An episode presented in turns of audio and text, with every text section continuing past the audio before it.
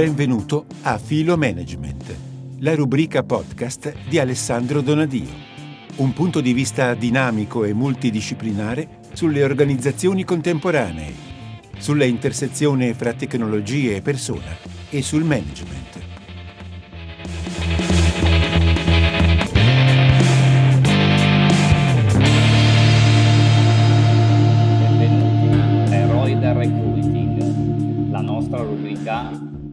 Recruiting. C'è un gruppo di persone che ogni giorno incontra candidati, dipendenti, affronta sfide e risolve problemi. Al centro del loro agire c'è una missione, trovare e gestire persone in grado di fare la differenza in azienda. Sono recruiter, responsabili HR, formatori o specialisti di employer branding. Eroi del Recruiting è la rubrica live made by In Recruiting che racconta le loro storie, i loro sogni e le sfide che affrontano ogni giorno. Oggi siamo qui con Alessandro, Alessandro Donadio, che è il nostro ospite di oggi, per scoprire la sua storia. Benvenuto Alessandro, è un Ciao, piacere ciao, vederti. È un, è un piacere per me essere qui, per me rivederti. essere Eh, Devo sì, dire- noi ci conosciamo da tempo ormai. Non Allora- stiamo a fare i conti, però è un po' di tempo. No, po' di non, non stiamo a fare i conti, magari qualcheduno del, del pubblico ti conosce, magari qualcheduno meno. Ti chiederei di fare una piccolissima presentazione di chi è Alessandro. Volentieri. Diciamo che diciamo, raggiunti i 50 anni posso cercare di darmi una definizione anche un po', anche un, eh, anche un po' larga. Io sono direi Vai. un esperto e un ricercatore di tematiche del lavoro, eh, attività che declino in parte nella consulenza HR, eh, sui temi insomma, dei, processi, dei processi HR, delle strategie HR e, e dei modelli organizzativi e in parte declino in un'attività più di docenza di formazione, da un corso in Tor Vergata, più docenza in alcune business school. E poi va bene, c'è una parte importante per me che è quella autorale, che scrivo, scrivo libri, eh, articoli in riviste sia fisiche che online di settore. Eh, guarda, sicuramente interessante, mi viene da dire, wow, cavolo, questo è un arrivato. sicuramente una fotografia del te oggi. E che cosa, che cosa ne dici? Rispo- Ma dico che insomma che il problema qui non è arrivare, il, proble- il problema non è arrivare da, non è arrivare da nessuna parte, però capisco che anche questa è una cosa che maturi quando hai un po' di anni alle spalle.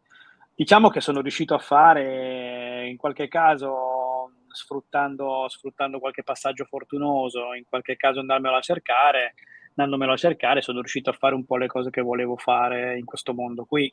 Io ho iniziato come, come HR eh, da ragazzo nella funzione HR, occupandomi Sì? di formazione, ho iniziato come specialista, poi insomma in azienda sono cresciuto, lì ripeto anche per ragioni un po' fortunose, perché insomma qualche tetto di vetro ti, ti si, deve, ti, si deve frantumare sulla testa perché tu possa passare. Nel mio caso è successo, quindi poi sono arrivato a fare responsabile personale, poi sono uscito. Guarda, è mi- stato un... ti interrompo perché mi fa venire in mente una cosa. Eh, io ti ho lanciato questa provocazione del cavolo è un arrivato. Noi in questa Mm. rubrica utilizziamo proprio un po' la, la cornice del viaggio dell'eroe, che è Mm. un, un pochino la, la struttura portante delle storie. Adesso non andiamo a approfondirlo, però uno degli elementi è l'eroe, il protagonista, si fa la sua bella vita, poi qualcosa viene a rompergli le scatole. Inizia un viaggio, riser- risolve quei problemi eh, che abbiamo raccontato in, in sigla e poi arriva un nuovo punto di equilibrio. E- e il tema è che solo l'inizio è un'altra storia, nel senso che eh, se lo fotografiamo adesso forse l'equilibrio c'è, poi me lo, dirai, me, me lo dirai tu, però chissà cosa verrà a romperti le balle fra un po'. Questo è un po' un... Sì, Che sì, problemi? sì. Beh, vengono a romperti le scatole un po' di problemi, diciamo così, anche forse, forse imprevisti. Alcuni, alcuni ti ci metti tu, quindi lo, lo devi sapere. Sono le certo sfide. chiudi- Beh, insomma, chiudi un ciclo, o ti pensi, o ti pensi come, come- o hai un profilo anche caratteriale, insomma, piuttosto, come posso dire, piuttosto adattabile, quindi puoi stare in certi contesti anche per lungo periodo, oppure tendenzialmente un po' come faccio io, fin da quando inizio una collaborazione o comunque una partecipazione a qualche progetto, io comincio a mettere un po' di warm per dire, vabbè, però tra tre mm-hmm. anni, tra quattro anni, insomma, Dove da cui esco, no? Quindi, quindi, un pochino comincio già a mettermi un po', un po i bastoni fra le ruote. Ma, ma eh, però sai, io inseguo... esplicitarlo. Ma eh, credo che in parte sia un lavoro inconscio, prima lavora un mm-hmm. po', prima lav- lavora un po', un po' una parte precosciente, poi a un certo punto quando entro in contatto col fatto che per me è il momento di cambiare, li, li prendo atto, eh, poi divento anche molto, eh, diciamo, come posso dire, molto, mi focalizzo con questa, prendo certo. contatto molto forte e mi focalizzo, quindi comincio a pensare alle opzioni, comincio a pensare a che cosa ho imparato negli anni precedenti, che posso spendermi Uh, sì, sì, direi così. Io ne ho fatti ho diversi cicli professionali nella vita, prima in azienda, anzi, anzi, in realtà ho fatto il musicista fino a 25 Guarda, anni. Fa- facciamo, facciamo, appunto questo, nel senso che eh, non per nulla mm. credo che non sia uno sfondo preimpostato il tuo, ma sia reale. casa mia, casa mia. Sono, sono, reali. Ti chiederei, facciamo un viaggio nel tempo. Nel mm. senso mm. che l'Alessandro di, di, 18 anni, ma prenderlo in senso un po', un, un po' ampio, che cosa sognava? Ah no, beh, io sognavo di fare la vita artistica, completamente la vita artistica. Io ho iniziato a suonare la chitarra da piccolo, ho cominciato a chiederla a 5 anni, l'ho ricevuta a 6, a studiarla a 9, a 13 avevo quasi un diploma di, di conservatorio. Poi ho suonato tanto, tanto, tanto, facendo tante esperienze, belle collaborazioni sì. fino ai 24-25 anni ho vissuto così. Questa è stata la mia la mia Quindi, dimensione. Quella ma stai studiando parallelamente? Sì, sì, certo, come tutti, insomma, nel frattempo uh, mi sono, come dire... Però era un hobby quello? Eh, fa... No, no, no, no, no, no la, la, quello, era, quello, era, il mio lavoro, io... io la, ah, scusami, gli studi universitari, lo studio, universitari lo studio. Sono, sono, arrivati dopo i 30 anni, io ho ricominciato l'università. Ok, questo è molto interessante. No, no, no, io ho sospeso a un certo punto perché ho dato tutto per la carriera musicale. Poi invece quello che mi ha fatto cambiare, cambiare orizzonte è stato l'arrivo di mia figlia, in realtà, non una questione professionale. Quindi ho cominciato, ho, ho scalato. Beh, impatta forte, forte sulla, sulla, tua vita. Sì, sì, sì, che, che, diciamo, in questo caso perché è chiara, ma diciamo eh, una vita che arriva in una giovane età ti chiede, ti chiede un attimo di, di, riformulare un po' le priorità. Quindi la musica è passata, è, è scalata, è scalata a una dimensione hobbistica. Quindi poi c'è stato per me... Nel senso, la, mi hai parlato molto della musica che ha occupato tanto tempo, tanto impegno e ti ha dato grandi soddisfazioni. Eh, che, che, cosa vuol dire? Cioè, che cosa ti dava? Dalla musica uno può ricevere tante cose, tante persone possono cercare cose differenti nella musica. Mm. Allora, io direi fondamentalmente tre cose. Uh, la prima è che la musica, diciamo così, rispondeva io avevo già anche già da, da, molto tempo la passione della scrittura, ho cominciato da mo- molto piccolo a scrivere, inventare mm-hmm. racconti, storie, questo oggi torna. Creare. Infatti, guarda, tutto questo, tutto questo discorso poi porta, porta, porta, ad un punto, porta al match in quasi cinquantenne, però ci arriviamo dopo. Dai. Eh, la prima è un'espressione artistica, perché io potevo scrivere sia di musica che di testi, eh, quello era un ambi- l'ambito che, che, può accogliere, diciamo così, una, una postura, una mentalità artistica. E, sì? E anche, e anche quella musicale.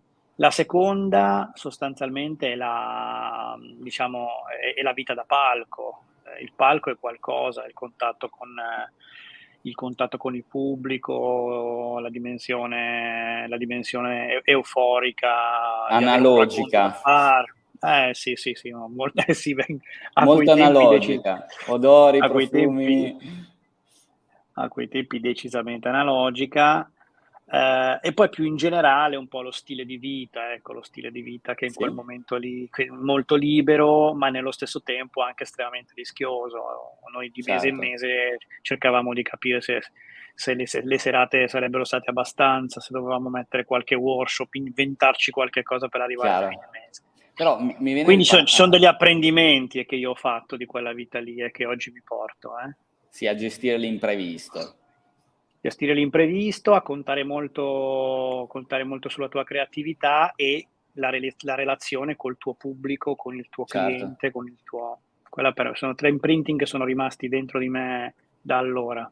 e, e forse eri diventato anche abbastanza bravo nella gestione dell'imprevisto, tanto che quello è una situazione di equilibrio per te, fin tanto che sì. eh, un test di eh certo, gravidanza certo, ti, ti dice altro.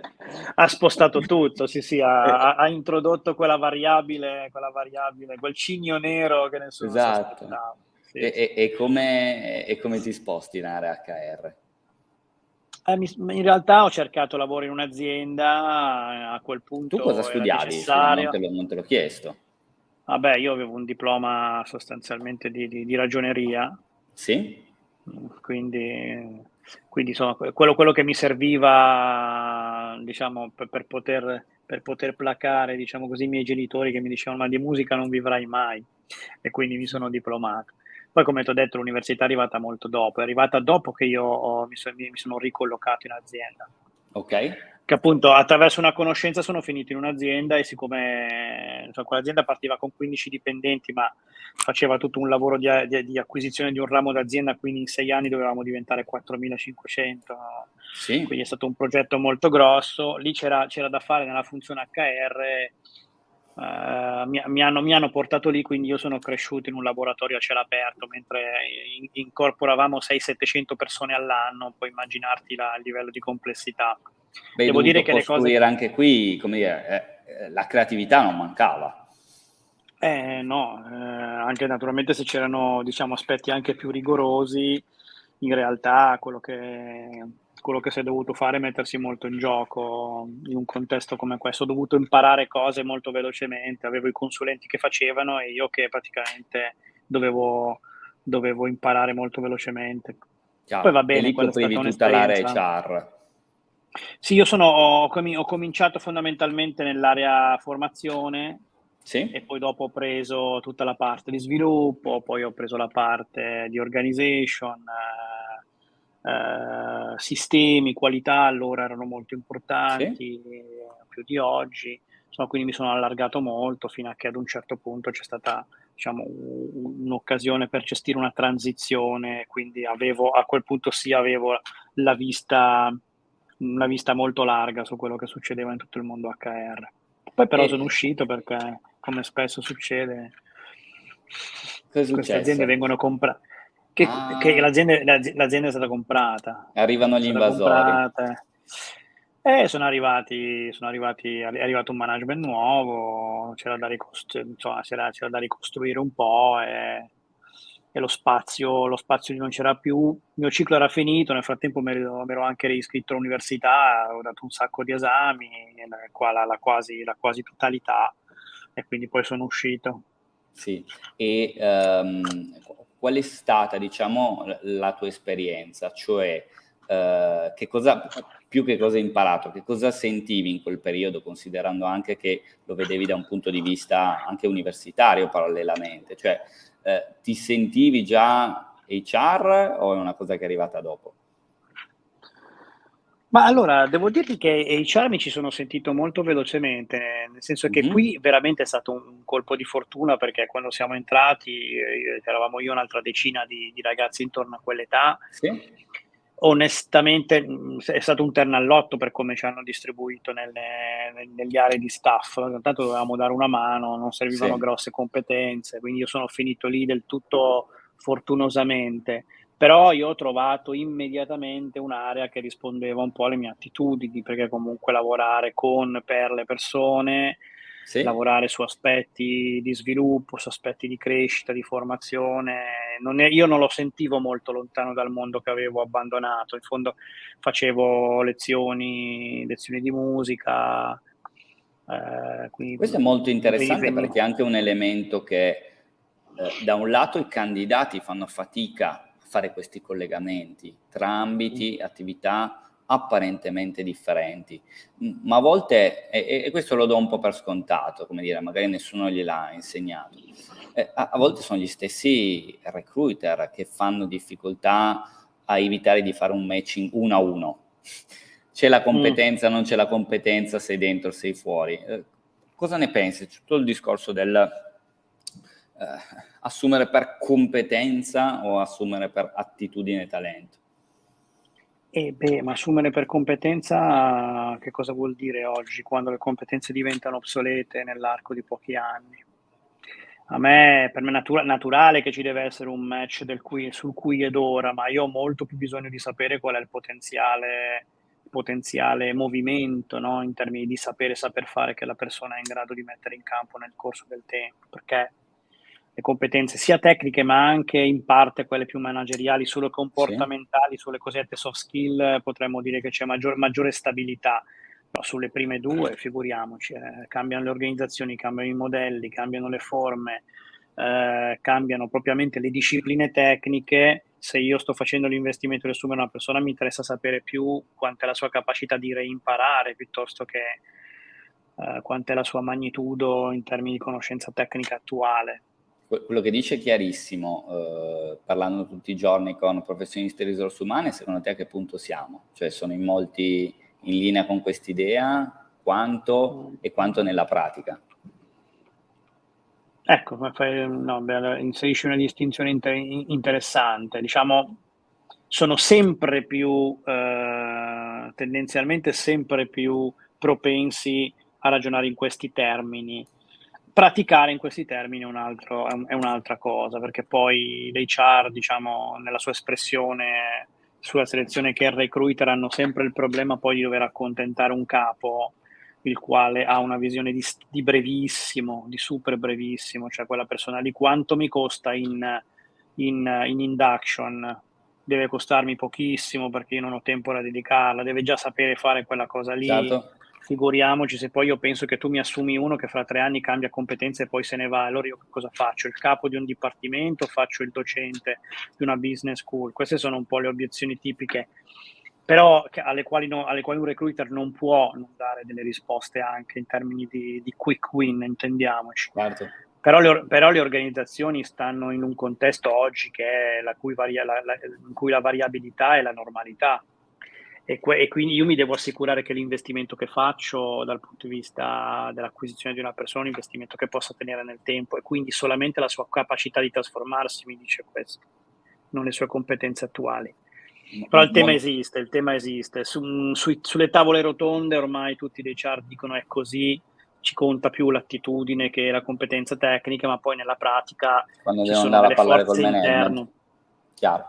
Torniamo, torniamo, a te Alessandro. Eh, quali sono stati i passi successivi della, del tuo percorso? Ecco, io poi sono uscito eh, con, devo dire, un bagaglio di conoscenze piuttosto importanti e la cosa più immediata che mi è venuta in mente di fare è stato quello di aprire una società di consulenza. La prima, mm-hmm. che, la prima che ho fondato si chiamava Kairos Consulting sì. e facevo sostanzialmente HR advisory, quindi affiancavo gli HR eh, in, in, contesti di trasformazione un po' come quella che io avevo vissuto, tanto lo storytelling sì. ce l'avevo, la, la, mia storia era piuttosto chiara, le sfide che avevo e quindi insomma, mi sono messo a fare consulenza di questo tipo. E devo dire che come da, nel passaggio dal primo e secondo step, tra il primo e il secondo step, esatto, anche in questo caso quello che avevo imparato in azienda poi a me è servito, non solo dal punto di vista tecnico, ma anche capacità di pianificare, capacità di mettere in piedi un incontro per fare una Chiaro. vendita, per, per, per raccontare un, un, approccio, un processo, mm-hmm. un progetto, una modalità. Eh, quindi devo dire che diciamo appunto l'esperienza in azienda è stata anche un'esperienza che mi ha dato un certo rigore, una certa capacità di muovermi dentro un contesto di business, mentre nel passaggio fra primo e secondo io portavo creatività e adattamento, fra il secondo e il terzo ho portato anche molto questa esperienza che ho fatto. Sì, sì, sì, perché è chiaro, l'interlocutore di là poi vuole sapere anche se tu sei in grado proprio di prenderlo per mano, in alcuni casi di guidarlo.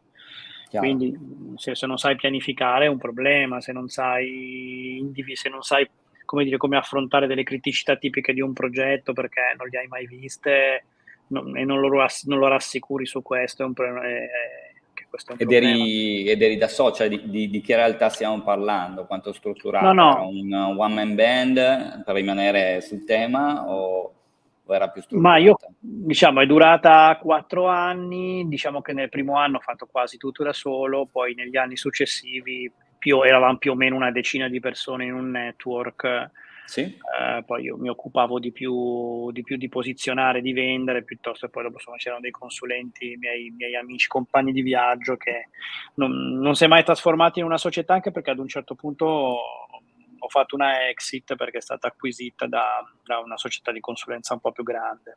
Ah, ho capito. E tra l'altro ho rifatto questa cosa ancora un'altra volta, eh, diciamo, fondando la, quella che, in effetti, come dire, lo dico perché, ma per questioni insomma, di verità, sì. che Enable, che è il nome, il nome, di questo brand, è stata la prima società in Italia a fare mm-hmm. un mhm. progetto di, di, di, di, digital HR nel mondo della formazione. Cosa avete fatto? Eh, Abbiamo fatto, praticamente abbiamo ricostruito completamente, ti sto parlando del 2010-2011, abbiamo ricostruito completamente un processo, un processo di formazione, una modalità blended digitale, con quello Era che c'era il, da WhatsApp 2010, 2010-2011. Interessante. Sì, sì, sì. E poi sono arrivate, anche in questo caso la società è arrivata a due anni, circa due anni e mezzo, e poi è stata acquisita da una società più grande nella quale poi sono confluito e lì ho fatto un'esperienza che è il gruppo GSO e lì ho fatto, ho fatto un po' di esperienza negli anni. Tra l'altro ho conosciuto la, chi mi ha preceduto in questa intervista che è, che è la Vale Marini. Sì. Esatto, e ci siamo conosciuti lì e, e, quindi insomma poi ho fatto un pezzo, un pezzo, un pezzo di attività professionale insieme a quel gruppo lì. Ok, eh, guarda, eh, c- mi ha raccontato molte cose interessanti, molti, tra virgolette, uso la parola un po' così, tra virgolette, successi. E eh, invece qual è quando, quando, hai pensato di non farcela? Eh, c'è cioè, stato ci sono momenti un... bui. No, no, c'è stato un anno e mezzo, mm, c'è stato un anno e mezzo in cui mm, sono insomma, immediatamente dopo essere uscito da GSO, in cui per me è stato estremamente faticoso, non trovavo lo sbocco. Eh, sono stato anche senza lavorare qualche mese. Per me era un'esperienza distruttiva perché non mi era mai capitato nella vita, ma nemmeno Chiaro. quando facevo musica, di, di, avere mesi e mesi senza, senza attività mm-hmm. da fare. Il problema vero è che io, ehm, questa è una lettura che ho dovuto fare poi nel tempo, a ritroso, che io in quel momento lì eh, non ce l'avevo una proposta forte, perché non, come dire, avevo nella testa che dovevo riformulare una narrazione sull'HR molto più innovativa, molto più spinta, sì? che non si, traduce, non si, traduceva però in una proposta commerciale vera, per cui non riuscivo a piazzare progetti. Cioè, quindi cosa, che, che problemi andiamo a risolvere? Eh, Questa eh, era la domanda problemi... senza risposta. Esatto, che, che, che, diavolo di problemi andiamo a risolvere, ma soprattutto, in realtà ancora, ancora, ancora un po' più, più subdola, più sibillina è, ma le cose di cui parliamo oggi sono i veri problemi che sono sul tavolo dell'HR. Perché io vedevo arrivare una rivoluzione digitale pesante nel mondo, nel mondo dell'HR, pesante, pervasiva. Cosa diceva l'HR? Di, di solito quello che si dice a chi deve andare a costruire un prodotto o un servizio è vai in giro, fai interviste sotto copertura per capire se il tuo ipotetico prodotto risponde a un problema oppure no. Mm. Eh, cosa ti dicevano le persone con cui andava a parlare, professionisti HR? Da, tendenzialmente sì, beh, ma adesso il digitale lo capisco sul marketing, però adesso l'impresa fa i suoi ai suoi, ai, come dire, no? ai suoi must, gli uffici, il tempo del lavoro, sì. vedersi in presenza, questi sono dei must, ci mancherebbe. Questi non saranno mai messi in discussione, ma ti pare che le persone converseranno su delle comunità online, dai. Cioè. E io invece dicevo, ma scusami, ma il cambiamento che, che stiamo vivendo è di natura antropologica, è pervasiva, è socialmente radicata, come puoi pensare che solo le organizzazioni rimangono gli unici, gli unici ambienti in cui ci vedremo in presenza e non parleremo sul digitale? Tra l'altro ormai con una pervasività dell'informatica altissima, a me sembrava, sembrava folle Scontato. che non si mettesse... E guarda, la, la, il cambiamento, sai quando, quando c'è stato? C'è sì. stato quando io ho scritto HR Revolution, perché è stato intanto per me il modo per esplicitare quella rivoluzione lì che io vedevo arrivare. Quindi cioè, ho provato a mettere su carta quello sì. che sentivi più che comprendevi. Esatto, e, e, ha aiutato in qualche modo anche, anche a dipanare un po', un po', di buio nella mia mente, un po', po' di fumo, sono riuscito a costruire una narrativa che decostruiva l'HR precedente per immaginare un HR molto più tecnologico, ma anche Guarda, più... ci dicono capolavoro HR Revolution, uh, il pubblico. Eh, grazie no? Vale, grazie Valerio. eh, guarda, Qual era la narrativa che decostruiva? Ci piacciono le storie, riportaci eh, sì, in qualche la... punto la narrativa. E la narrazione mia, che è anche quella che sostengo ancora oggi in qualche caso, è che diciamo, in tutto il Novecento abbiamo costruito organizzazioni basate sostanzialmente sul concetto della competenza, della divisionalità, della matricialità, sì. mentre noi stiamo andando verso una società che invece diventava inclusiva, no? Cioè mette insieme persone a prescindere dalle caratteristiche che hanno. Allora l'HR doveva, secondo me, cominciare a intercettare questo trend e dire, ma al di là del mhm. dipartimento, del ruolo, della posizione del reparto, Alessandro chi è? Che cosa fa? Con chi è collegato? Con chi lavora meglio? Quali sono i giorni cui, del mese in cui sta bene? Che cosa, eh, diciamo, appunto, no, effettivamente che tipo di lavoro, che, che tipo di, di, di, di valore produce? Il che voleva dire decostruire tutti gli strumenti di lettura organizzativa che gli, di cui già disponevano, i ruoli, i processi, gli organigramma, i sistemi di performance tradizionali per valutare certo. le prestazioni. Io sono andato a smontare tutto quello e poi dire ok, ma se l'HR invece diventa un aggregatore di comunità organizzative, di che cosa si deve eh, occupare? Non tanto di disegnare di sé per sé un processo, ma probabilmente di costruire dei contesti, ambienti in cui poi le persone si muoveranno con un certo grado di autonomia. Poi sì. tu pensa che allora, se nel 2017, insieme anche a... Ehm, adesso mi sfugge il cognome, ce l'ho qua dietro, però aspetta, lo sbircio perché sennò... Vai, vai, vai. Eh, eh, no, no, no, in realtà non ce l'ho. Però, ah sì, Cosimo D'Accoto, ecco, bravo, no, okay. Cosimo D'Accoto che, che, è un filosofo, che è un filosofo sì. uh, italiano che si occupa di, occupa di, temi tecnologici, facciamo un'intervista che è presente nel libro uh, su come gli elementi, dei, come dire, la, la, la, disponibilità del dato avrebbe anche cambiato i modelli di processi decisionali in aziende, quindi anche, anche le competenze. Quindi in quel momento là eh, quel libro è stata anche l'occasione proprio di fare un salto, un salto lungo, un salto narrativo molto lungo per me, che è stato accolto dalla comunità HR come fosse, non so, veramente il libro che mancava e forse mancava. A me ha ridato un posizionamento, ma mi aveva, era riuscito anche a ridarmi un allineamento psicologico fra ciò che io ritenevo giusto per il mercato e ciò che sì. io volevo essere. Io volevo essere il consulente che transitava che trasportava l'HR da un mondo all'altro, non volevo essere il consulente che rifaceva il sistema di performance tradizionale. Era lì che era, per, era, era, in questa dissonanza che io non riuscivo a trovare il mio posto a quel punto, in quegli anni. Guarda, questo l'ho notato, no, noi abbiamo un, un, punto di vista privilegiato nell'area della mm. selezione, del recruiting, no, offrendo un software mm. in recruiting che si occupa di gestire questo. Sempre più ci accorgiamo premesso che il nostro strumento è molto flessibile, proprio per questo motivo è importante che cosa ne fai. Se hai in testa, ancora prima di metterti al computer, quali sono i processi, mm. quali sono i punti difficili, qual è l'experience che sta dietro un form di candidatura, una gestione in certo. collaboration del processo di recruiting, perché solo in quel momento riesci a prendere uno strumento e portarne fuori del, del valore, altrimenti non, eh, non, non funziona. volevo chiederti questo, che è un po' un, un'area uh, che sto indagando in questo momento, che, su cui voglio veramente capire un pochino.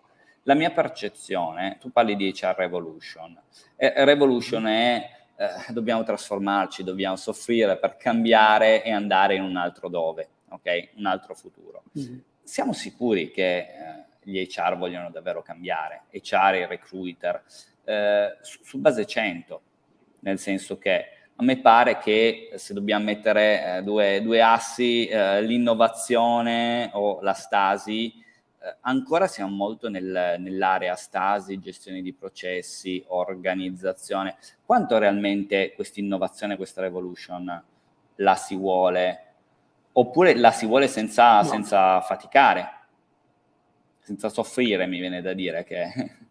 Che sì, quello. forse anche senza abbandonare certe rendite di posizione che poi nel tempo ci si, ci si, è, ci si è ritagliati, diciamo. Ma per, guarda, esempio, prova a dirmi di più, perché mi interessa andare su quello che tocchi e beh, che vedi.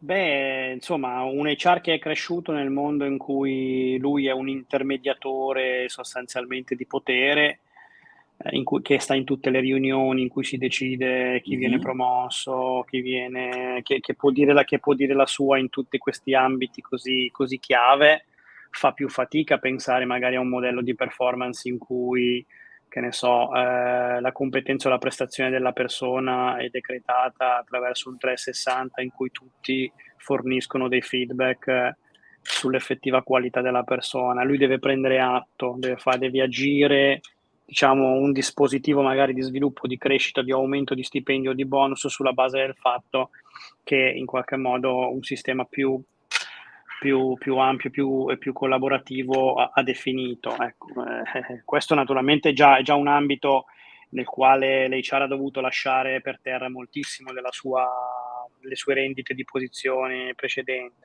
Però mi, ce ne sono ancora. Mi piace l'ha dovuto ancora... e non ha scelto.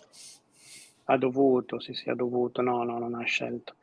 Non ha scelto, è un, è un, ruolo, è un ruolo che ancora si forma, secondo me, nel modo sbagliato, sia nelle università che nelle business school.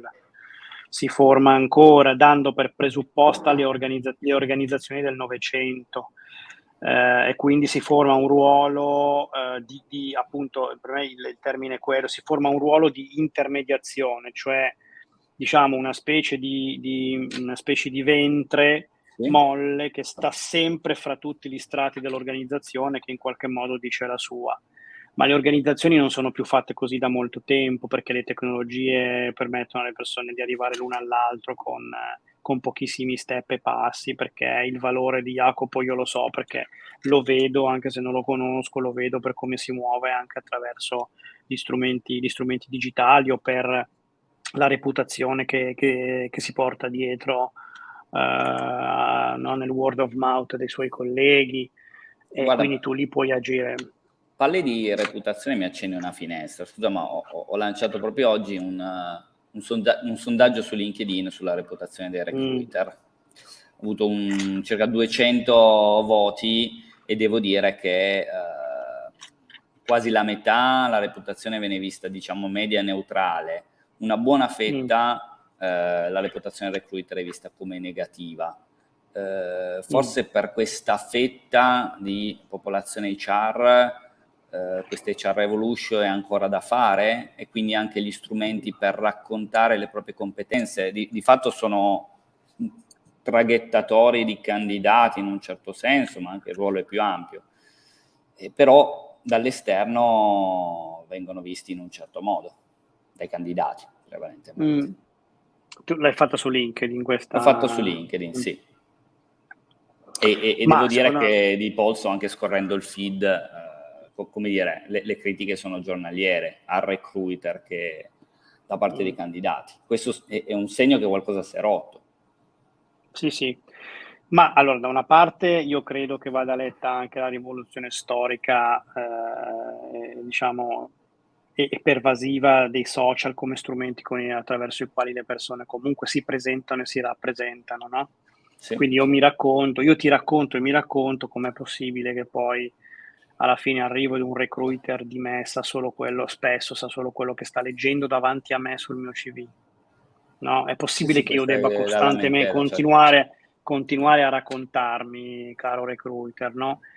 Dall'altra parte credo che ci sia anche, un, riprendendo il tema iniziale, ci sia anche una difficoltà da parte del recruiter di fare anche delle azioni un po' più coraggiose, eh, proprio perché dall'altra parte spesso noi abbiamo un'organizzazione che ancora non capisce di che cosa ci dobbiamo fornire. Noi ci dobbiamo fornire di persone, la competenza, la competenza, tecnica sì che è un basic, sì che è un, è un, fondamentale igienico, ma non è lì che ti serve il recruiter. Il recruiter in realtà ti serve perché deve avere uno, sia digitale che non, perché deve attivare un occhio divergente per cercare di capire questa persona qua, la sua spendibilità, la sua ampiezza, ma anche la sua eh, diciamo, non, non, voglio dire allineamento perché è una parola sbagliata, insomma, ma la sua potenziale adesione al nostro sistema di valori, al nostro modo di lavorare.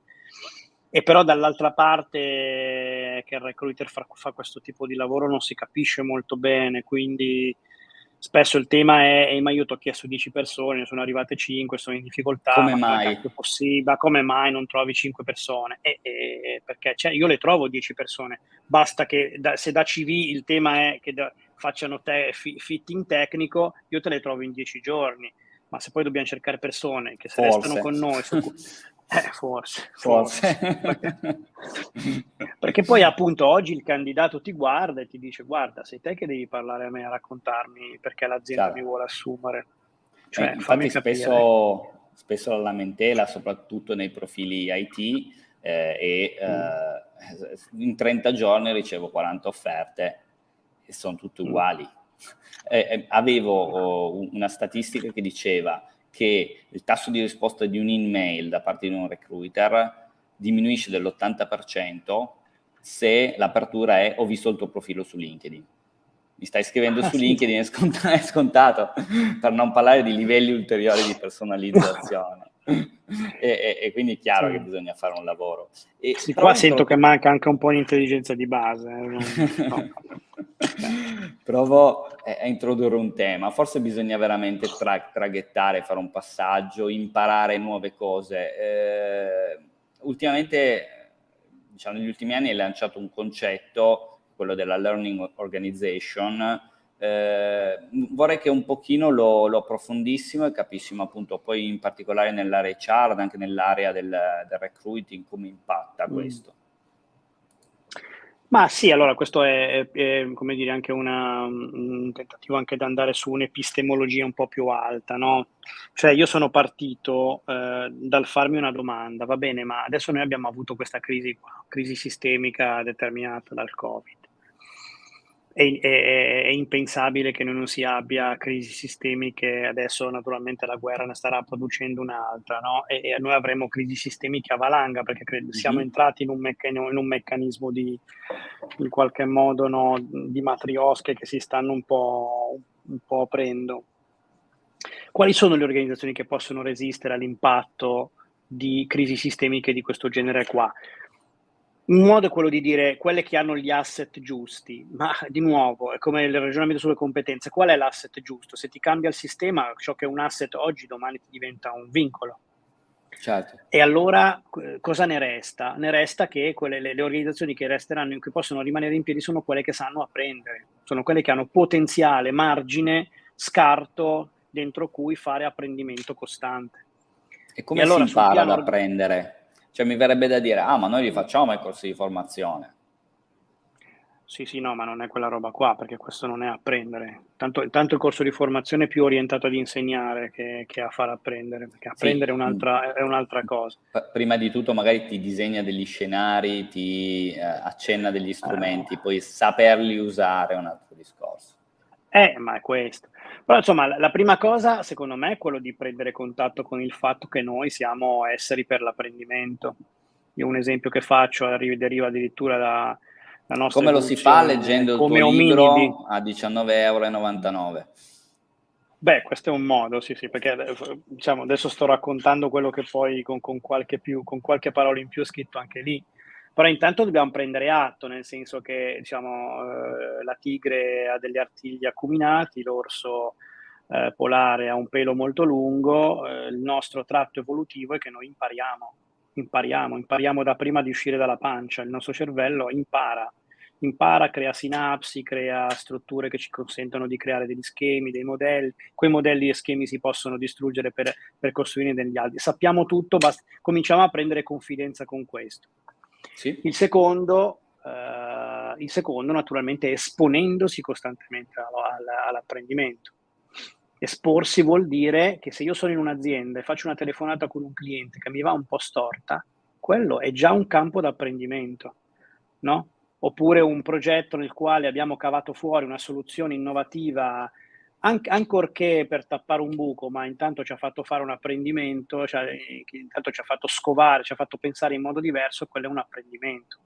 A livello dell'organizzazione il tema è come faccio a mettere a valore cose che magari nascono in contesti molto piccoli, come faccio a metterlo a valore più grande, ma di nuovo è, la, è l'idea di un HR che non ti impone un corso di formazione, ma che addirittura viene a scovare un apprendimento e poi lo racconta agli altri. Proprio, è proprio un mindset completamente diverso. Un po' di formazione naturalmente la è. Funziona una volta sì, e basta. E poi apertura, connessione, collaborazione sono le tre parole chiave, cioè ogni persona dell'organizzazione deve essere, eh, gli deve essere consentito di navigare sia fisicamente che digitalmente ovunque vuole navigare, ma non solo dal punto di vista dei, dei, dei, dei canali e degli spazi digitali, ma anche rispetto ai contenuti fa niente se un ingegnere vuole studiare intelligenza emotiva, probabilmente gli servirà, se, se, se certo. lo fa è perché pensa che gli serva quella competenza lì nel suo contesto. Secondo è la connessione, far sì che le persone si possano parlare costantemente, anche quando sono molto distanti, in forma asincrona, asincrona, come ti pare. E la terza è la collaborazione, cioè creare condizioni per cui le persone possano decidere con poco, con poco effort di mettersi a lavorare insieme sulla soluzione di un problema. Me Quando tu fai questo, hai già creato le tre keyword? Acce- accesso, connessione, collaborazione. Okay.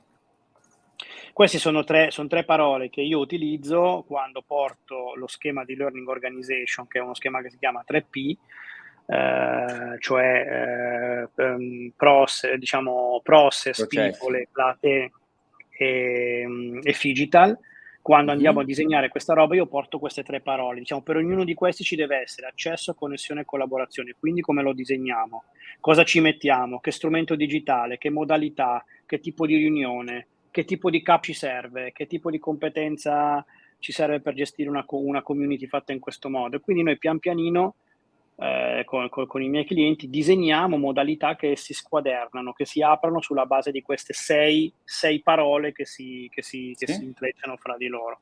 E poi piano piano il cliente sperimenta, sperimenta sul campo magari un, un, mini, un, mini, laboratorio, un mini pilota. Deve darsi del tempo sicuramente, ritorna a quell'elemento Beh, della visione che... Uh, non c'è dubbio. Altrimenti, come dire, la realtà ti viene a cercare non c'è dubbio, non c'è dubbio. Però secondo me su questa cosa qua c'è addirittura una emergenza e una necessità ancora più alta, proprio perché non, non ha senso che noi costruiamo organizzazioni con asset troppo forti. Cioè l'asset ufficio troppo forte, adesso li, adesso li stiamo dismettendo quasi tutti. La, anche l'asset tecnologico troppo forte o l'asset presenza, tempo presenza, sono asset troppo forti che poi arriva una, una, una, crisi di traverso, te li fa saltare e quegli asset diventano per te dei costi, dei limiti, eh, e, come dire, frangibili. Invece tu costruisci sulle persone la capacità dell'adattamento, la capacità dell'apprendimento, la cultura, il mindset di fare questo. Sì. E di fronte ad ogni crisi sono poi le persone che si riaggiustano, no? intanto ti danno continuità operativa. Allora, mi, mi e... sembra molto interessante eh, attorno a queste parole ci sta la parola contani- contaminazione. Il, ehm, vedo parlando tutti i giorni con recruiter che spesso uno dei motivi per cui non trovano le soluzioni ai loro problemi è perché li cercano nel luogo in cui sono, mentre spesso sono in un ambito di sapere vicino. Mm, mm. Recentemente, per esempio, abbiamo fornu- fornito alcuni HR st- strumenti che derivano dalla user experience. Siamo andati a disegnare mm-hmm. insieme a loro l'experience del candidato, non con il recruiter, ma con i recruiter, insieme agli hiring manager, intanto che vedessero la stessa cosa, perché spesso questo collaboration che tu indichi, se va bene, c'è tra all'interno dello stesso team. Quindi contaminazione. Eh, se, se, dovessi eh, indicare tre modi pratici con cui un HR, un recruiter può contaminarsi. Abbiamo visto l'ambito dei principi, ma tre consigli. Da domani potresti fare, iniziare a fare queste tre cose. Cosa gli diresti? Ah, guarda, io riprendo le tre parole che ti ho appena detto, perché secondo me queste hanno un livello anche di ordine individuale, oltre che collaborativo. Intanto accesso, cioè mettiti in condizione di eh, eh, accedere a quei luoghi in cui si parla in modo diverso dal tuo se sei un HR, eh, probabilmente dovrai per i prossimi anni assumere più developer che altri. Vai, vai, vai, nelle community in cui questi parlano. molto umilmente, dici io guardate, io mi metto qua, mi appollaio. Che tradotto perché mh, molte volte non è chiaro, guarda, esci da LinkedIn Recruiter, che sembra un mondo parallelo, e vai su LinkedIn sì. davvero a leggere le discussioni e, e segnati sì. le parole che dicono.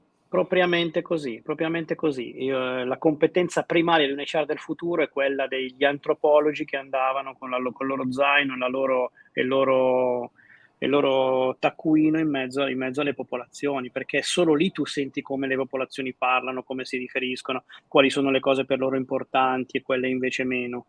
Altrimenti tu stai nel tuo mondo dei sogni, nel tuo film. Certo. Poi da, una volta che hai fatto l'accesso fai la connessione, cominci a prendere 4-5 di questi soggetti e cominci ad utilizzarli come dei mentor a tutti gli effetti, cioè ti connetti, te li tieni ogni volta che ti subentra una domanda, provi a sentirli, dire senti ma mi è arrivato un tema di questo genere, ma tu che sei in quel mondo, tu come, la, come lo prenderesti, come la vedresti, come lo affronteresti? No? E poi la collaborazione, che prima o poi con queste persone ci fai qualche cosa, cioè ci crei normale, qualcosa. è ma automatico. Sì. Ma in effetti, guarda, la collaborazione è un punto di caduta naturale quando tu hai lavorato bene su accesso e connessione, perché poi si crea una confidenza con le persone con cui hai creato una narrazione comune, anche una stima, e a quel punto è abbastanza veloce, è abbastanza normale che a un certo punto diciamo, ma scriviamo una cosa insieme, vi va? Ma se certo. facessimo una presentazione, ma se veniste nella mia azienda, io vi faccio un'intervista o un video, voi raccontate il vostro punto di vista. È molto facile che a un certo punto la collaborazione chiuda un po' il cerchio di questa energia che tu hai aperto con le due fasi precedenti. Certo, ma, mm, molto bello e secondo me mi piacerebbe veramente riproporlo appunto alle persone che ci ascoltano e, e, e sentire un pochino come dire qual è il loro, eh, il loro pensiero. Eh, abbiamo fatto un, un, viaggio di una certa lunghezza. Eh, mi verrebbe da dire, eh, se ti ritrovassi l'Alessandro con cui abbiamo iniziato, quello dei 18 anni della musica, che consiglio gli daresti?